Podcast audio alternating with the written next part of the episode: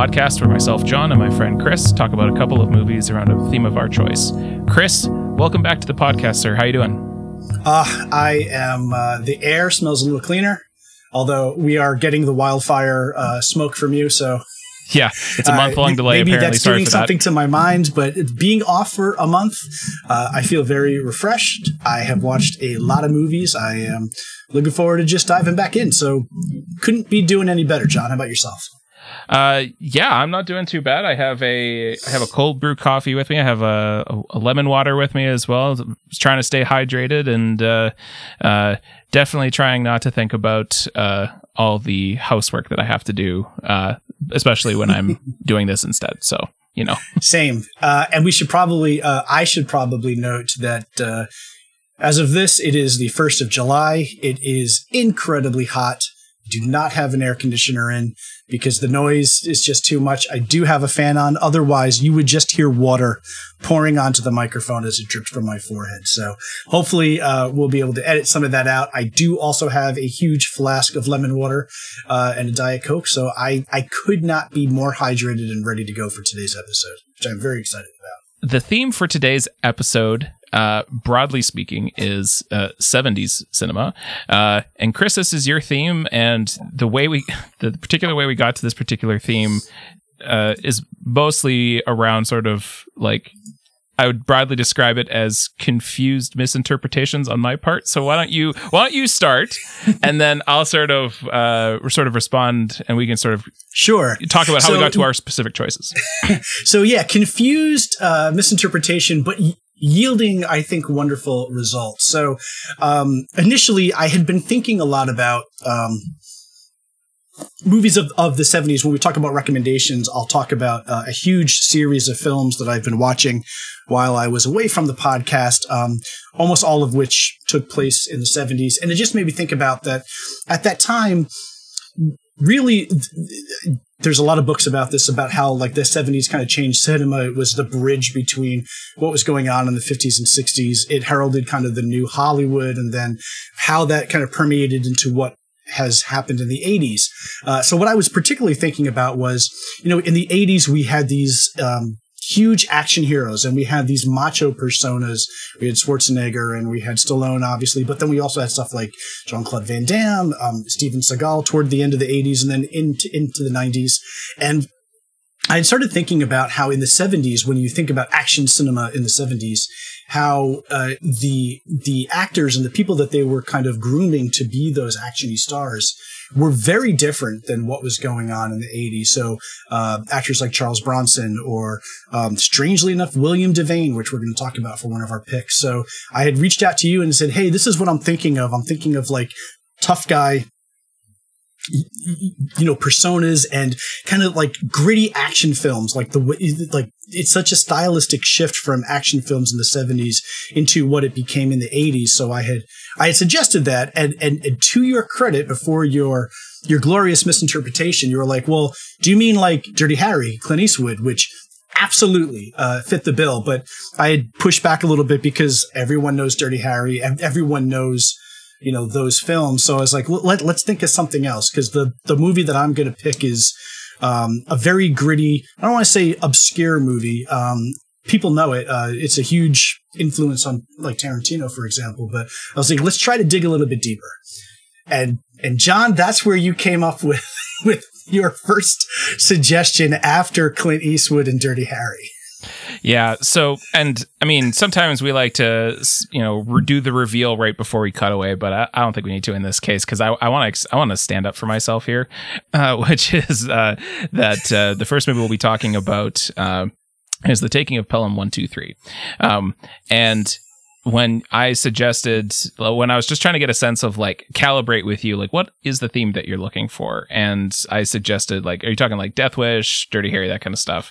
Um, those are the like you said let's dig deeper but for me those like i was like there is not a deep there is not a, a, a further level down for me to dig. Like i couldn't tell you anything else. Um and, but and so the reason i came up with taking a pelham 123 was that i i had i had heard of this movie.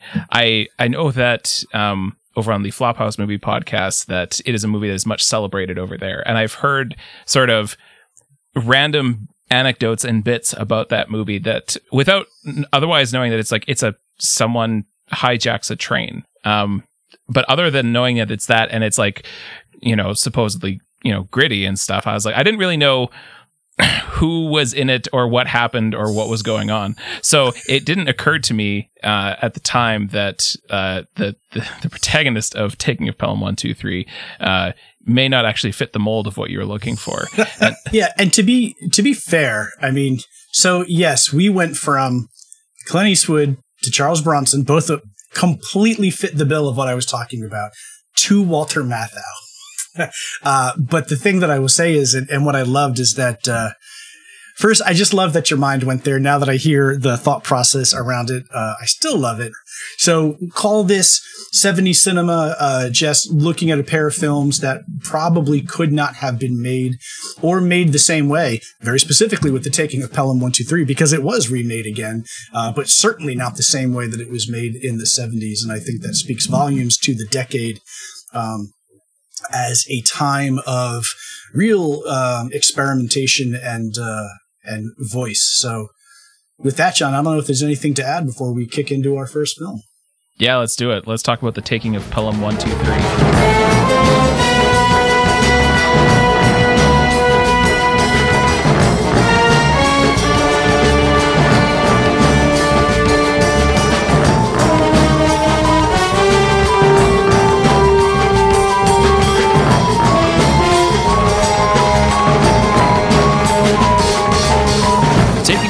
123, 1974 movie directed by Joseph Sargent and starring, as we've discussed already, Walter Matthau, along with uh, Robert Shaw and Hector Elizondo. Um, this um, uh, apparently adapted from a book of the same name, and it is uh, about a a group of uh, criminals who hijack a train. And I gotta say, like, there's a lot of like there's so many things to love about this movie uh, as you've already hinted but probably the first thing that stands out to me as we you know get into this movie is how much of the beginning of the movie is every single time they run into a new person and have to explain to them that a train is being hijacked everyone's first reaction is how the fuck would you even do that Yeah, and we should be clear when we say a train is being hijacked, a subway train is being hijacked. This is very much a New York film. so hence the incredulity of people like, how the fuck do you hijack a subway train? like and the, and the fact that they just keep repeatedly hitting that plot beat every single time that they have to you know reach out to someone new is it just is, is so delightful um and because because again if you like at, at surface value you just tell me the, the the plot of the movie. It's like okay that sounds that sounds fine.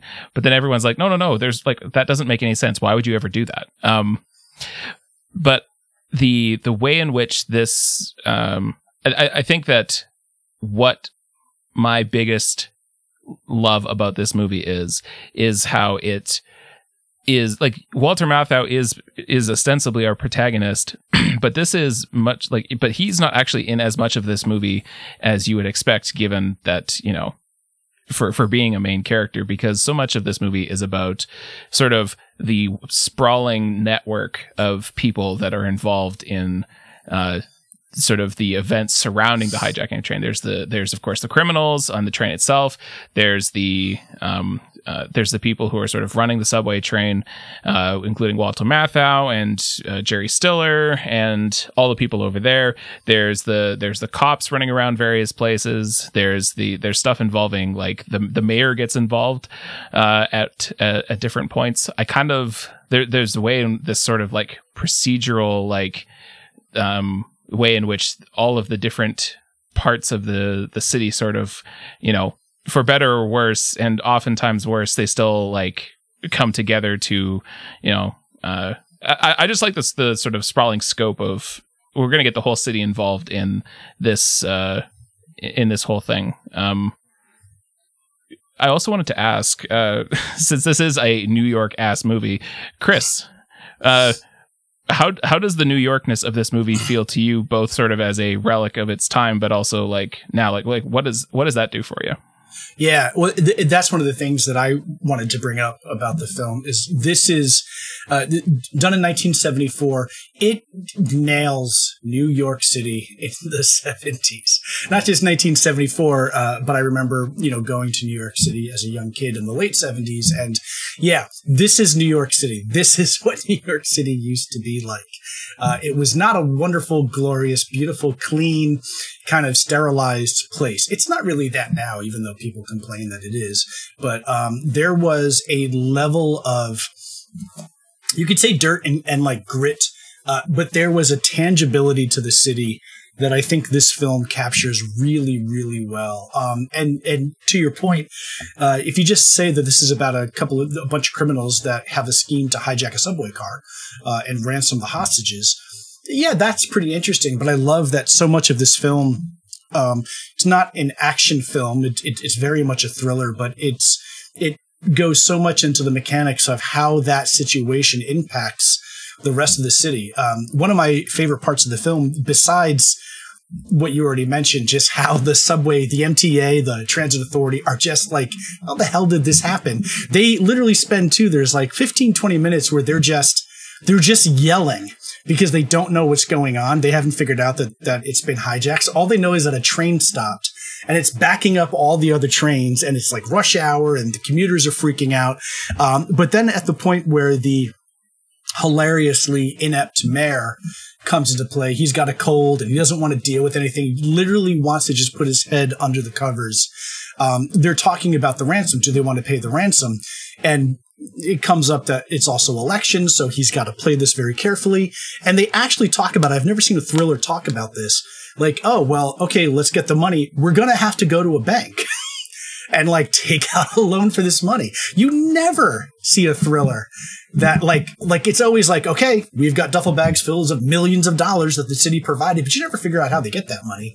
And i love that this movie takes a couple of minutes to just go through the mechanics of well which banks are favorable to us right now that we'll be able to take this money out and be able to pay this off. So um, in answer to your question very very authentic to my admittedly limited experience because I was born in 73. So, you know, I'm five, six years old when I was going there in the 70s.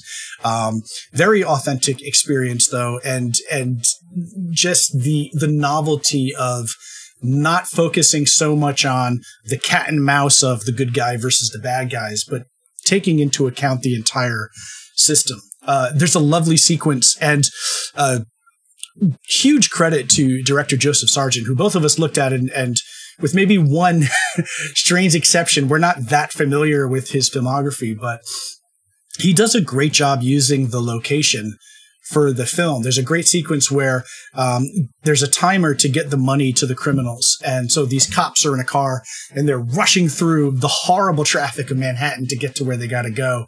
Uh, and and, the, and the, the cop car crashes and now they got to figure out how to get the money there.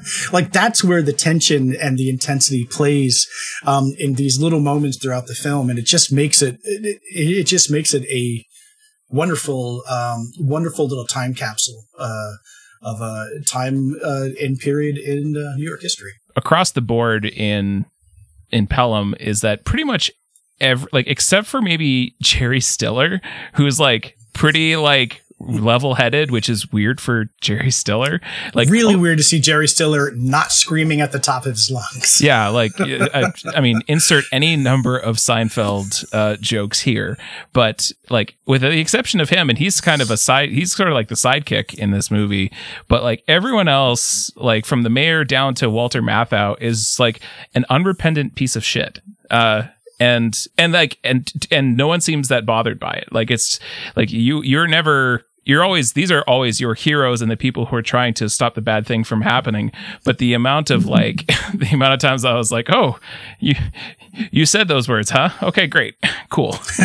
Even um and, and, and i don't know if you said this as well but like even walter matthau is a jackass oh yeah absolutely right? yeah, i mean but before it happens he's escorting um Japanese representatives from from from the Japan transit system. He's kind of walking them through, assumes that they don't speak English, so is being just incredibly rude and patronizing and condescending, and uh, until he finds out that they do all speak English and they've understood everything he said. So it, it, it it's classic Walter Matthau, just like a, a gruff, grumbly old guy who doesn't give a shit. Um, but they they take pains to make him out to be a complete and utter jackass before he has to now be um, the only person besides Jerry Stiller in the MTA and in the subway place that really cares about trying to save these hostages.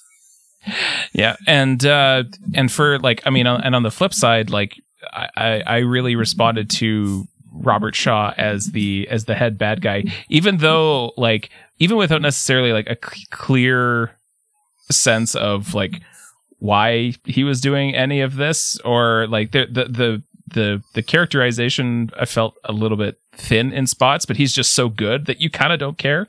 You're just like, all right, well, whatever, whatever feels, uh, you know, he's he's compelling enough to basically carry the material on his own.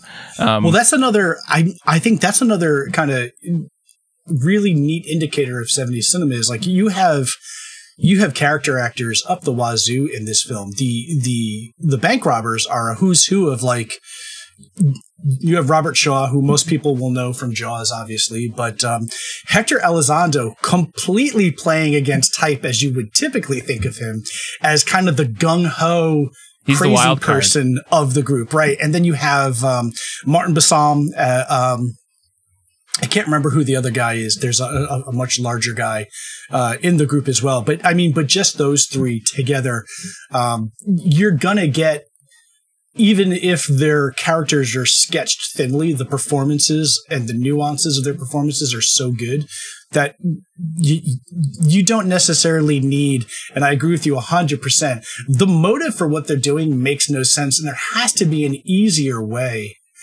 to get like I think they only asked for like a million or two million dollars. there has to be an easier way than hijacking a subway train. You'd think so. Um, yeah, I especially Hector Elizondo. I want to shout out because I mostly remember him as being on. I think was it was it Chicago Hope? Was that the medical show he was on? Um, I think so. But where I know him the most is um, from Pretty Woman. Uh, fair enough. As the concierge of the hotel who works with uh, yeah, Julia Roberts that, but for, but for him to play the sort of like the the dangerous uh chaos the the the agent of chaos who sort of like ends up collapsing the whole plan uh, yeah the psychotic sex crazed weirdo of the thieves. I remember reading up on some of the reaction to some of this and and how people would use this movie as like an example of like oh look how terrible New York uh city is you know look how badly all of this works and how terrible these people are or whatever. But the way that it, the the tone that this movie sets for me, there's ways in which this almost becomes like a comedy in in parts. Like it's like there's real danger for sure, but like there are a lot of times in this movie where I'm basically laughing my ass off at just sort of look at this asshole be the hero of this movie. yeah, well, it's it, it I I think this was a time where tone and and genre could kind of really i mean that was one of the great things about the 70s you can mix a bunch of stuff together. There are definitely both outright and more subtle comedic moments throughout um, throughout the film.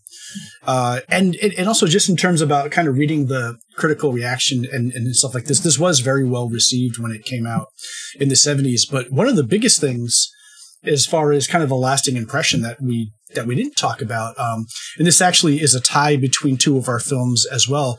Both of the films we're talking about today were hugely influential to um, Quentin Tarantino.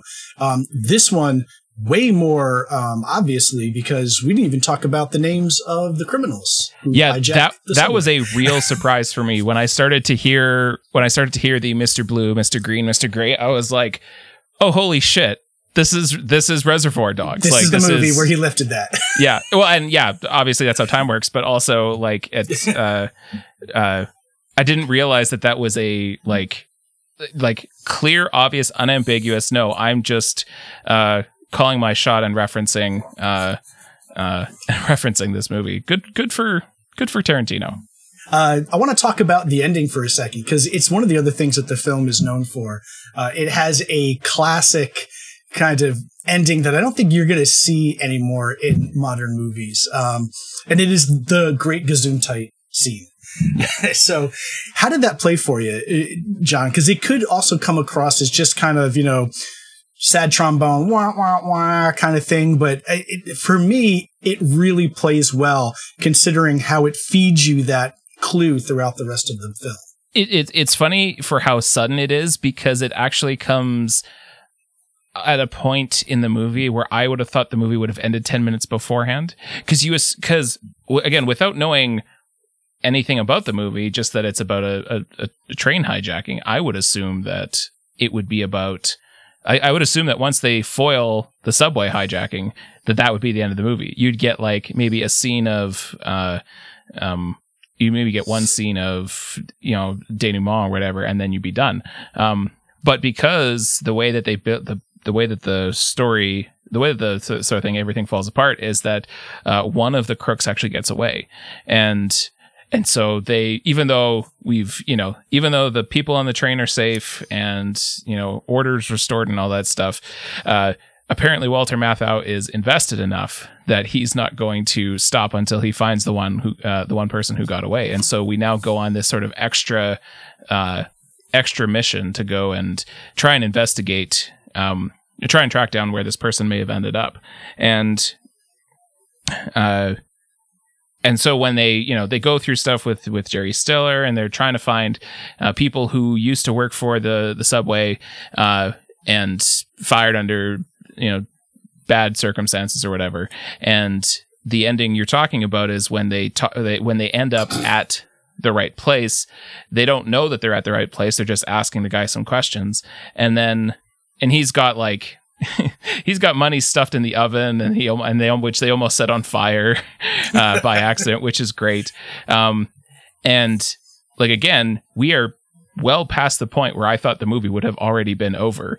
And they're doing this whole like scene where they're asking him police type questions and nothing's really adding up in a way that makes any sort of sense. So they're like well you're not especially forthcoming but like we'll i guess we'll come back or just sort of like they're they're not exactly happy with the outcome of the conversation, but they decide to leave. And then, right as they're about to close the door, um, the the guy uh, sneezes. Mr. Green. Yeah, Mr. Case. Green. Yeah, he he he sneezes, and this is a like. And throughout the whole movie, uh, Mr. Green has had a cold, and so he sneezes. And uh, because they're on the radio talking to Walter Matthau a whole bunch of times, um, this is something that has it's never been commented on but it's something that he's heard the whole time and so the last moment of the movie is uh, mr green sneezes the door which has been closing uh, uh, which Walter Matthau has been closing, he opens it up again and just sort of looks inside. You just see a close up of his face looking with inside, the greatest like, oh. look. and then and then like fade to black, cut the like cut to credits. Like it is it is you, you want to know how this played for me it played incredibly well it was like i fucking love that ending so much it it is great it is great uh, so I, I, I don't know that there's a lot more to this. This is also the film that made me understand how the third rail works. You always hear about don't touch the third rail, um, and uh, spoiler. Um, Robert Shaw dies by he basically commits suicide. Yeah, he suicides uh, by, by purposely touching the third rail uh, and understanding how current and stuff works. So this is where I learned how just you should never touch the third rail. yeah, I wouldn't say that I understand how it works, but it's certainly a good a demonstration of why you shouldn't do it. Well, look, if you got to touch the third rail, please don't make sure you're touching one of the other rails so that the circuit can be completed and course through your body and basically kill you is is the lesson that I learned from that. My my um, grade ten uh, my grade ten electronics teacher would probably be ashamed of me if he heard this. also, you know, to bring it back to the beginning for a second and to just focus on a little bit more of the mechanics of the film too, the way that Sargent puts together um, the whole beginning of uh, focusing very much on everybody in basically they're all wearing they all have mustaches they all have glasses they're all wearing similar coats and it just looks a little weird, but there's no comment. But he's very careful to kind of introduce each character as they come onto the subway and they take their positions for the eventual. Uh, hostage and, and, and taking of the subway train. And I love how that then circles to the end when they're making their their getaway, their getaway completely hinges on the fact that uh, Martin Balsam's character, Mr. Green, used to work for the MTA and he knows how to run a train, stop a train. And he also knows how to play with the dead man's switch to ensure that they can actually get off and let the subway keep running so that everyone's chasing the subway to the end of the line where but they're making their escape like a couple stops earlier. Um, when that scene happens and they escape, everyone takes off their mustaches, everyone takes off their glasses and puts on new coats. And I love that there's that focus of these guys all weirdly look the same, but then you find out no, they don't actually look the same. They're taking off everything. There are just like these moments that Sargent ties together from the beginning and from the end that are done really, really well and just add to the fun of the movie. This is a fun movie. Um, despite the fact that it is dirty and grimy and everyone is kind of a jackass, uh, there it is. It is amazing how much that is true, but how enjoyable and fun of a ride the the film is as well. Absolutely. And I think that's a great point for us to move on to our next movie, which I'm sure will be just as fun and as lighthearted and have absolutely nothing shocking or terrible happening within the first 20 minutes. Uh, let's talk about our next movie, which is Rolling Thunder. San Antone, it's really good to see you. It's been a while, but you've been on my mind. Seen your rolling hills and winding rivers so clear that I could almost make them mine. Our next film is 1977's Rolling Thunder, um, a kind of war film, kind of revenge film, kind of thriller film, uh, directed by John Flynn. Um, screenplay though by Paul Schrader, uh, who wrote the original story and then written the original screenplay. Uh, which was then rewritten, I think, much to his dissatisfaction by Heywood Gould. Uh, this film stars William Devane and uh, an incredible, we will talk about, Tommy Lee Jones, uh, in the story of a bunch of POWs who have been returned uh, after a number of years being held in a POW camp. They are returned to America, uh, to the great state of Texas, specifically San Antone, as the incredible cheesy music tells you in the opening and ending credits. Um, and it is kind of about a lot of things. It is about trying to readjust to normal life. Uh, not only for William Devane's character, who is uh, Charles Major Charles Rane. um, he's he's the real star. But it ta- it's a little bit about his readjustment uh, with his wife and son, who doesn't even remember him. Um, that's what the film is about for a while. Uh, he comes home, he is treated like a war hero, he is given a beautiful red Cadillac convertible, and he is very important to the plot. He is given from Woolworths. Uh, a silver dollar for every day he had been away, which equals $2,550 because uh, that's how long he was in captivity. That sets off um, a series of events in which a bunch of ne'er do wells break into his home in order to get that money.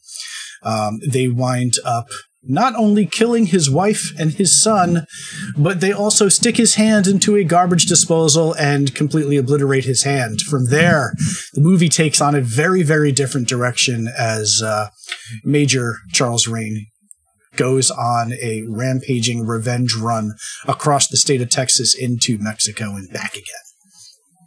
So, uh, I can tell you about the verisimilitude and the authenticity of New York City in the 70s, Jon. I cannot tell you at all about what life may have been like for uh, Vietnam vets and uh, POWs who returned home in the late 70s to San Antonio, Texas. Um, but what I can tell you is this movie also a huge influence on uh, Tarantino. He writes about it quite a bit in his film, in his book, Cinema Speculation. Um, when I think of like gritty 70s cinema, like this was the first film that came to my mind. Um, it is a sharp sharply directed, sharply plotted film.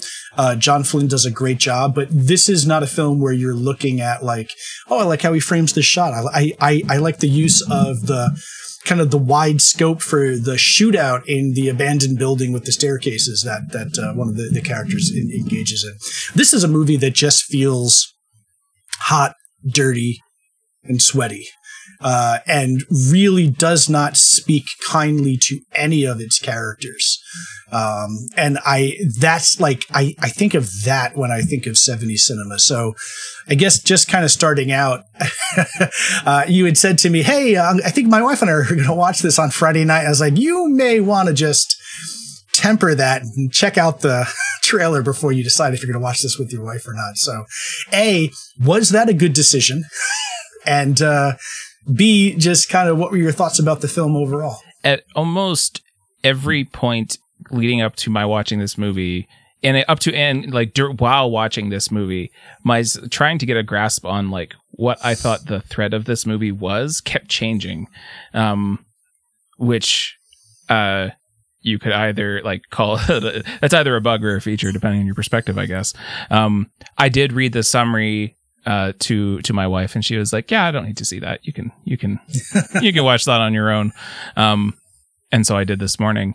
Uh, I think that the like to start off the to start off the movie, like you okay, first of all, that intro song that you mentioned uh, re- gave me some real Fast Company vibes. Like if we wanted to talk about you know 70s cinema, uh, like I feel like Fast Co- sort of like it starts off in sort of a similar uh, good old vibe uh, with that with that theme song, and then the first handful of like the, the introduction to the movie where he gets this big huge processional and he he goes his his welcome home where the, whole town is there there's marching bands there's signs um, and Tommy Lee Jones does sort of express some discomfort at like I don't necessarily want to be there with people, but William Devane says, "Yeah, you'll be fine." Um, he's come home and his wife uh, like there's some references to them perhaps uh you know needing to readjust to l- life back home. And tommy lee jones you get a sense of that with him but then he disappears for a chunk of the movie. And william devane then comes home to his family to find out that yeah his son doesn't recognize him and his wife is engaged to someone else. Given what the hell this person has been through you could assume that a different version of this movie might have been about like he can't adjust to life and sort of destroys his family in the process. But he actually is like, well, he is not happy about it, but he sort of says, well, I just want to stay close to my son. So like, okay, well then maybe this is going to be like more of a like a laid back drama about, you know, someone's uh, like a heartfelt, sincere. We're gonna this person's going to struggle, but eventually going to find a way to live with himself and his family. But that's definitely not where this movie is. That's uh, not where this movie goes at all. Yeah, I would not but, have recommended that for a movie. No, no, no, no, no, watch. Just real quick, uh, as because you just something something that struck me. So as you continue kind of thinking through your thoughts, I would maybe argue that uh, he doesn't he doesn't adjust. It's it's because he can't adjust that what winds up happening happens to him for the rest of the film you're probably right about that. Uh, and then after 20 minutes, the, the the the inciting event happens, which is of course the uh, the whoever the group of people come into his house, uh, uh, mangle his hand to the point where he loses it, and kill his wife and son, uh, and take his uh, money. And what's so here's like your here's your John Wick moment uh, to use something to use a more recent reference where you assume that now he's just going to go on an unstoppable killing spree, and that's kind of what I expected for the rest of the movie to be. I mean, sure, it might not be as quite as modern in terms of its pacing or that kind of stuff, but the first the, the immediate aftermath of that is just he's still trying to like hold things down, even though he's and, and like eventually you do get there, but I'm just surprised at like how long it actually takes for him to get to the point where he can't contain his rage anymore. Does that make sense? It does. Um, one of the things that I find interesting is I think I I think containing his rage is like a weird way to maybe frame it. I think one of the when we talk, talk about him being stoic and his his coping mechanism, he he one of the things I love about the film is that Flynn constantly flashes back in black and white to his his moments of captivity and how those things continue to haunt him throughout this entire experience. there's a scene later on. I mean, th- that is essentially the film in a nutshell. Guy comes back, still haunted by the war, can't really adjust. Because he can't really adjust when he's accosted by these men, who start to torture him, he immediately just goes back into his haunted shell. And the way that he deals with it is to essentially be dead to the world and not talk, besides to give his, the only thing he says the entire time is he just gives his name and his serial number. Um, is left for dead with a he shot and has his hand ripped off apparently through the disposal wife and son are dead he recuperates and then immediately upon being done recuperating um, starts to exact his his revenge by getting ready and then traveling to find these people it's been I think they say it's been like six or nine weeks or something like that since the inciting incident. So he has to kind of start over and figure out how to get to these these people.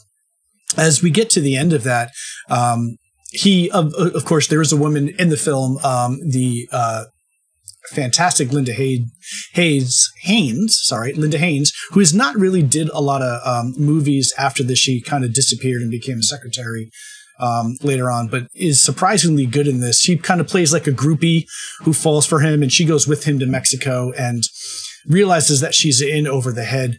Um, there's a scene where they finally make love, and then he's laying in bed, and he finally just says to her, "I'm dead. I don't feel anything."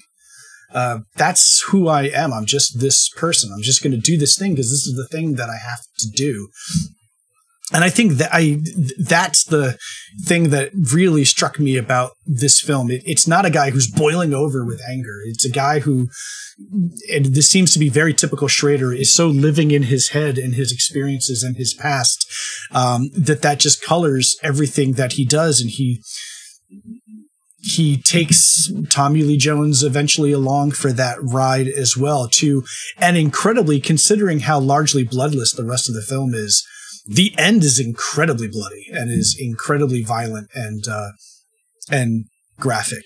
But that key scene that sticks with me throughout the film is him laying in bed um, with his one arm kind of strategically placed under the sheet the whole time. I'm like, that's a great move. Just put the hand under the sheet so that you don't have to worry about an effect there.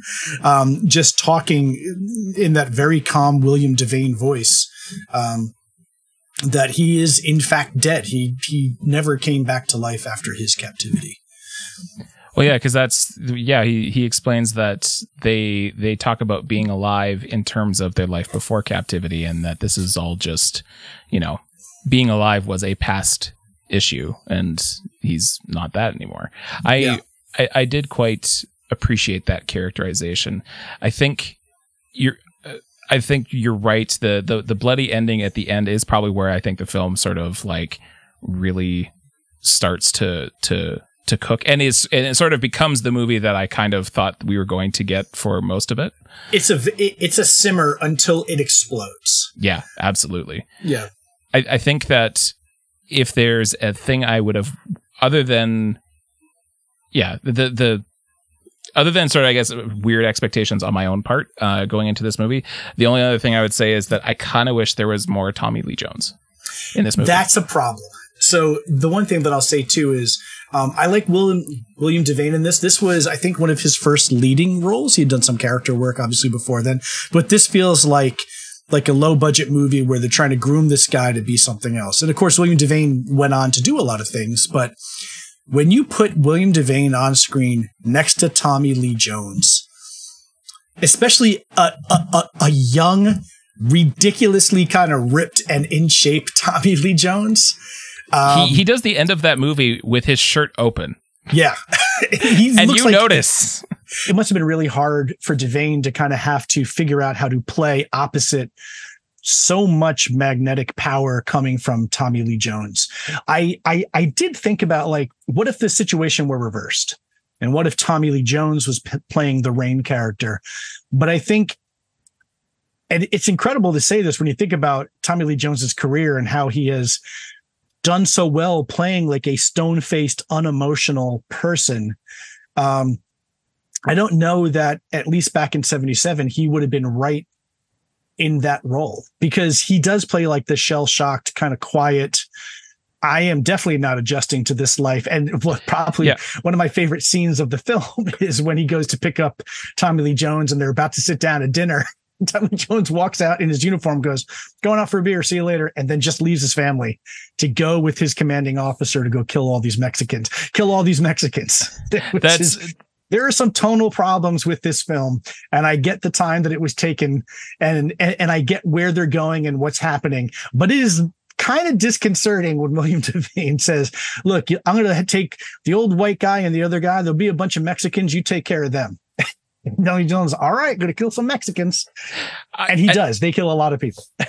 I think I, you have done in this conversation a good job of convincing me more of the shell shocked nature of William Devane's character. So I appreciate that.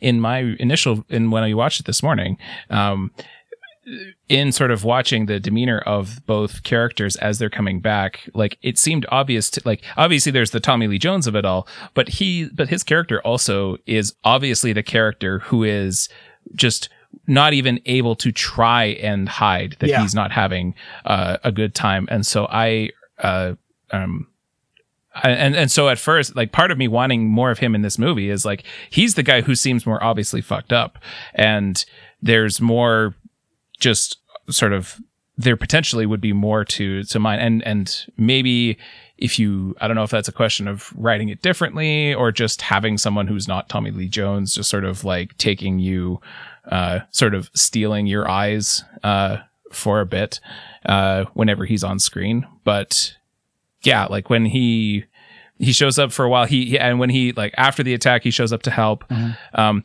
did you think it was weird at all that they went to their final bloody showdown in their military uh, uniforms, or was that part of the cover of like going to the whorehouse to you know pick up some uh, to pick up some ladies and like that would that that would part to me was weird. I was like, wouldn't someone get weird about like doing your big bloody uh, showdown wearing your full military uniform?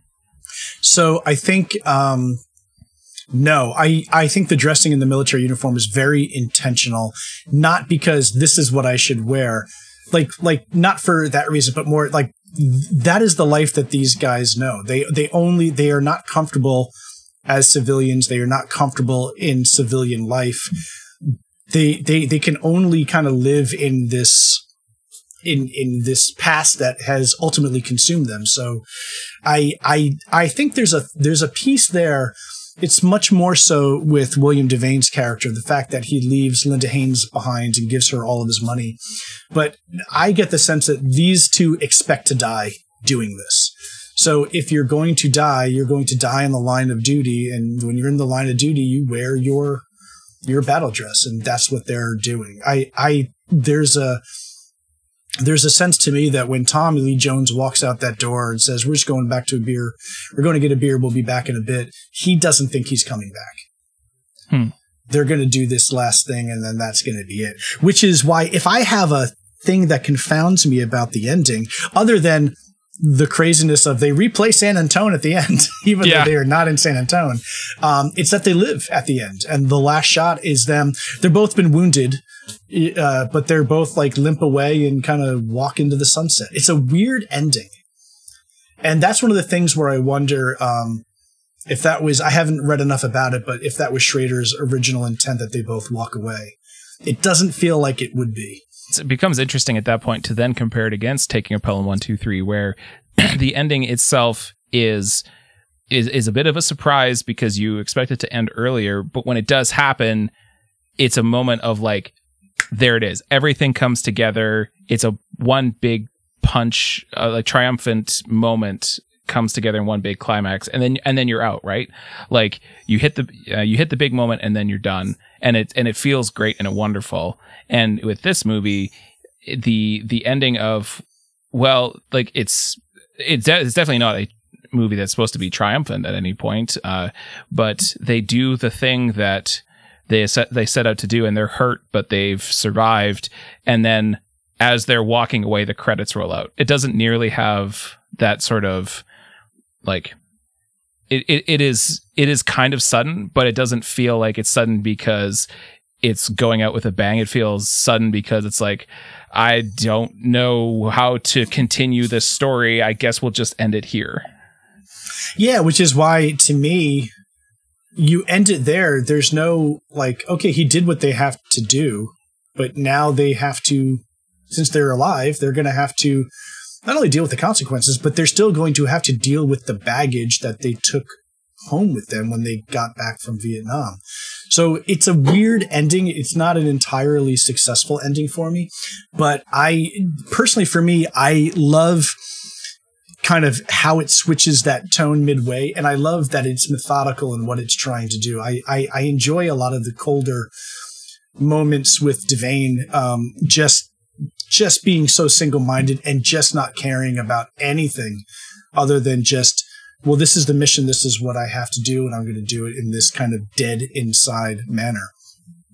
Um, I, I even, uh, and, and to your point, like the, the, um, I, I thought, I thought it was kind of neat that, or I, I, I thought it was kind of fun that like in the midst of doing all this, like planning and, uh, single-minded focus stuff. Like before they go out for their uh, before they go out for their big finale they have dinner with tommy lee jones's family. Like and, and sure they ditch out on the dinner to go do it but like there's a whole scene where they're just like yeah just doing a family dinner. And i'm it, it's i i thought that again because the the movie doesn't rush things in terms of its pacing i thought that was an interesting thing of being like okay well we're um, we're definitely like I know what's going to happen, but we're not going to do that yet because we're going to have we're going to have a we're going to have dinner with folk and talk politics of apparently American manufacturing, I guess. yeah, well, it's a to me that point was just hey, let's take a minute to see how just inane Tommy Lee Jones's life is. Like they're all having this conversation about American versus Japanese manufacturing and this and that, and just Tommy Lee Jones looks so out of place. I actually like that they spend just just the barest amount of time to just show this is what's happening. This is what his normal life is, and he just he's sitting there and he's so big. He's like he he's in this little tiny chair and he's just kind of hunched over, just like just trying to survive. Like this is just as hard for him to survive as anything that he had to survive when he was overseas. In fact, when Devane just decides he's tired of it and says, "Hey, uh, can I talk to you for a few minutes?" The first thing, the first thing that uh, Tommy Lee Jones says is, "I'm sorry." You know, I, I think for that you have to see this civilian life that obviously is not cut out for either of us. Uh, there's a lot here, and I think the parts that really shine through, and I, I have no real barometer for this, just knowing his other films, the the the Schrader parts I think shine for me, and then there are interesting pieces where it's just like like the whole thing with the cowboy sheriff fiance. It seems like it was added in after the fact, like, hey, we need an action scene here. So let's have the the police guy go after and have a big gunfight in the middle of this movie because it's been going on for too long and we haven't had like a pop yet. Right. Like those pieces, as nicely as they're filmed, because there's a great kind of chase scene through a cattle maze. Looks great. It has nothing to do with the movie. And I don't really get why it's there. And it, it, it takes a it, it takes away from I think some of the brooding horror that is coming to a coming to a boil by the film's end. Um, but again, like without without having to qualify my love for the movie because I really like the movie. I I, I, I prefer taking a Pelham one two three, but when I think of seventies, this for some reason this is the movie that I think of. Like just the weirdness of they cut his hand off, so he's gonna put a claw on it, and he's gonna sharpen it, he's going out for revenge. And when you hear that, you have this thing in your mind, but then when you watch it, to your point, it's something entirely different than an expectation that you may have had from a cut trailer or from a very simple summary. Uh, and I think to me that speaks to some of the complexities and stuff that even in low budget kind of exploitation films we would try to get through. That I don't think you get through that much anymore. Certainly, certainly you don't at all in studio films. Um, and unfortunately, we're not making enough independent films to really have that vibrancy again. But uh, I don't know. Uh, this movie does stuff to me, Jon. So I'll just leave it at that. There's definitely like there's definitely parts here and there that I think are that there's there's interesting parts in there for me. I think that I probably it probably doesn't stay with me i think as much as it does for for you. I know that there are definitely parts in sort of the middle section where i found myself struggling to like maintain my interest i guess. But there's i mean the the the part the the moments of explosion the, the schrader parts like those are absolutely like those are really good. Um i this is going to sound especially juvenile but when he uses his hook to basically uh almost castrate a guy? Castrate a guy yeah.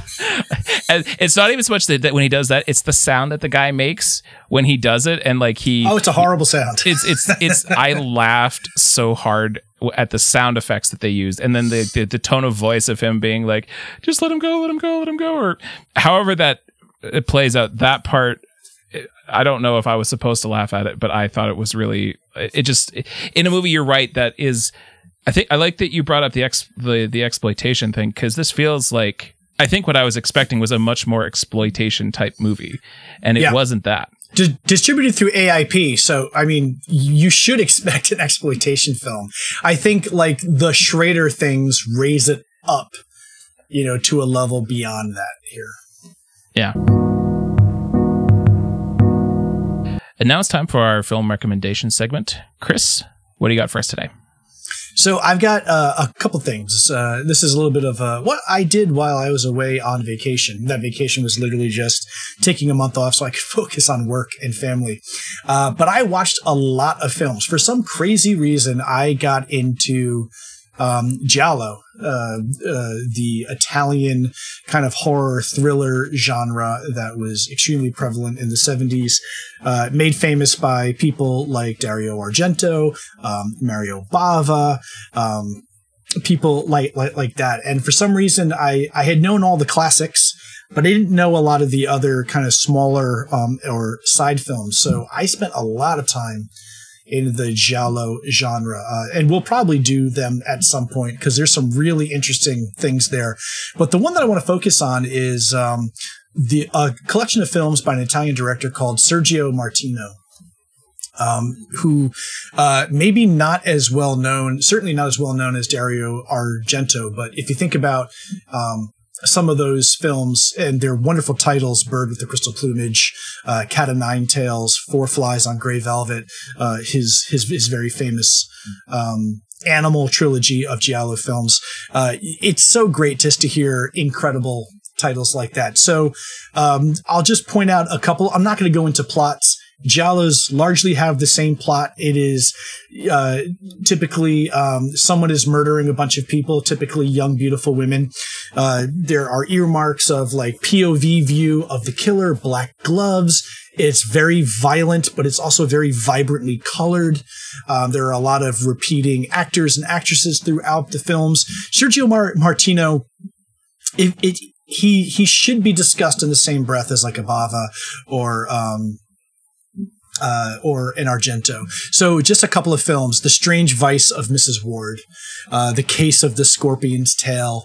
Uh, one of my favorite uh, titles: Your Vice is a locked room, and only I have the key. That's, I mean, that's a title.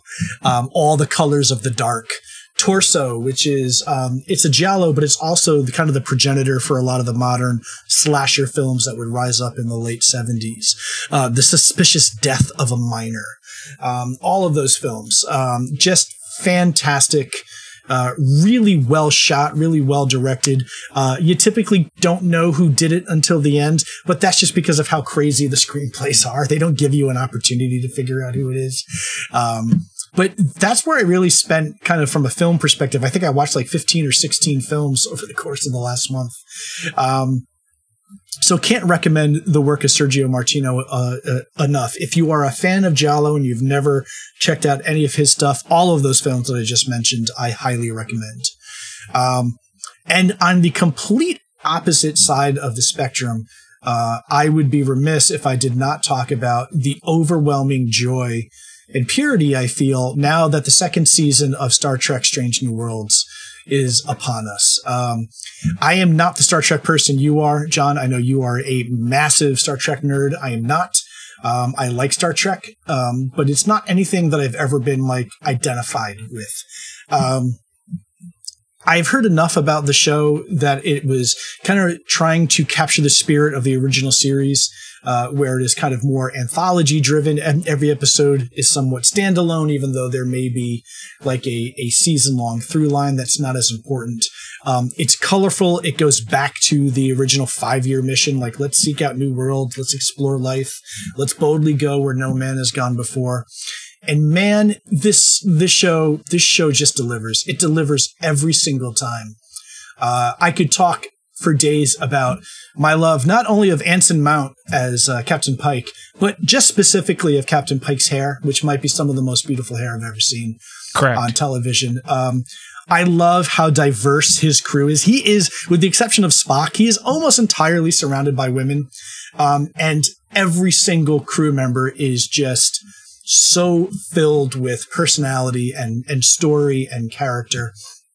Um, I could go on endlessly about the fact that uh, Carol Kane has joined the cast in season two, and Carol Kane is just just unbelievable every second she's on screen. I can't take my eyes off of her. I can't take my ears off of her voice, which is only gotten even crazier as she has gotten older.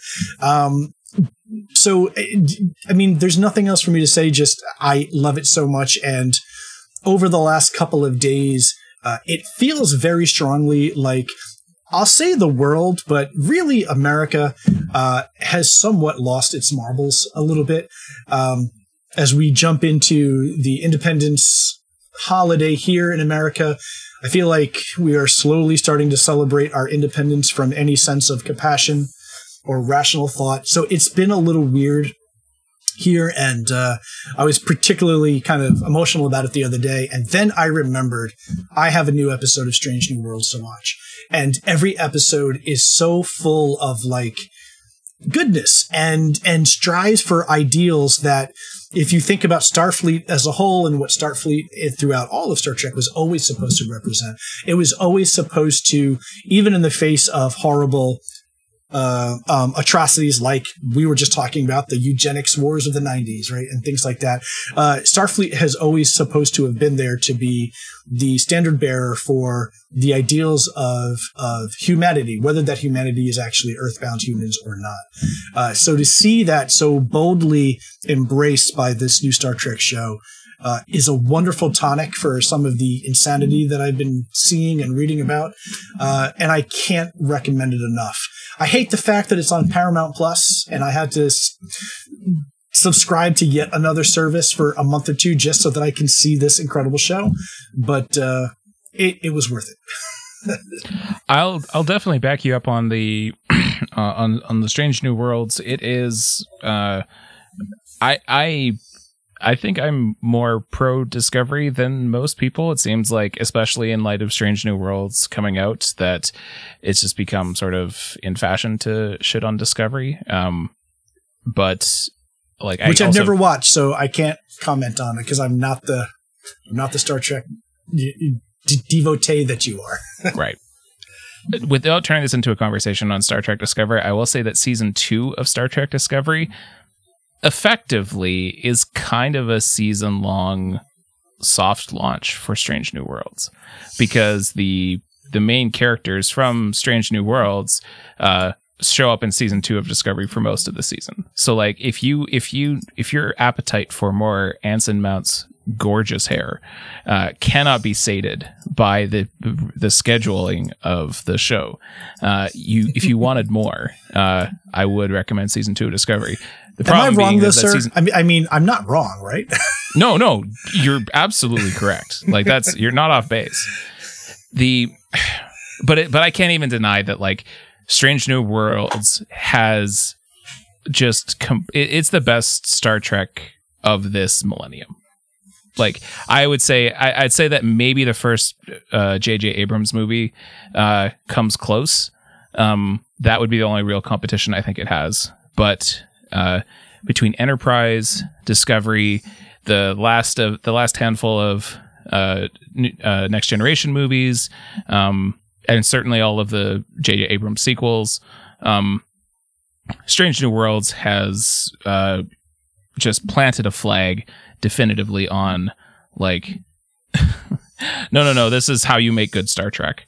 And uh, and yes, the the the new season uh, so far has been just three really good episodes. There was a meme I saw the other day that was uh, Star Trek fans when they get a CGI battle uh, of spaceships and it's Data making sort of a neutral face, and then Star Trek fans when they get a courtroom episode and Data's like yes, and I feel like we've we've already like we've done our time travel episode this season, we've done a courtroom episode this season, like like even if they're playing sort of like we stole the Enterprise in the we, premiere, yeah, the, right? yeah, the, the start they did Star Trek three in the first episode, like like even if they're sort of hitting types of plot points that you know in Star Trek, but like they know, but they're doing it at such a high level of proficiency, uh, and it's and it's a hell of a lot of fun too.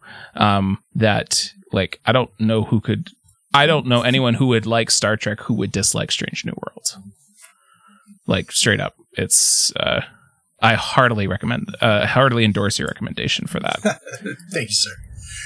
Uh, for myself, uh, yeah, I don't necessarily know how it fits to our initial conception of this as a 70s tough guys thing, but when we broadened the theme out to uh, 70s uh, movies more generally, uh, one of my favorites, uh, which I'm hoping at some point we might be able to do and uh, cover more fully, is uh, William Friedkin's Sorcerer, a movie that uh, I remember I remember specifically th- hearing the name Sorcerer, being told it's secretly really great, and it's not a movie that like is necessarily on the lips of a lot of people, but like it's secretly great. You should watch it.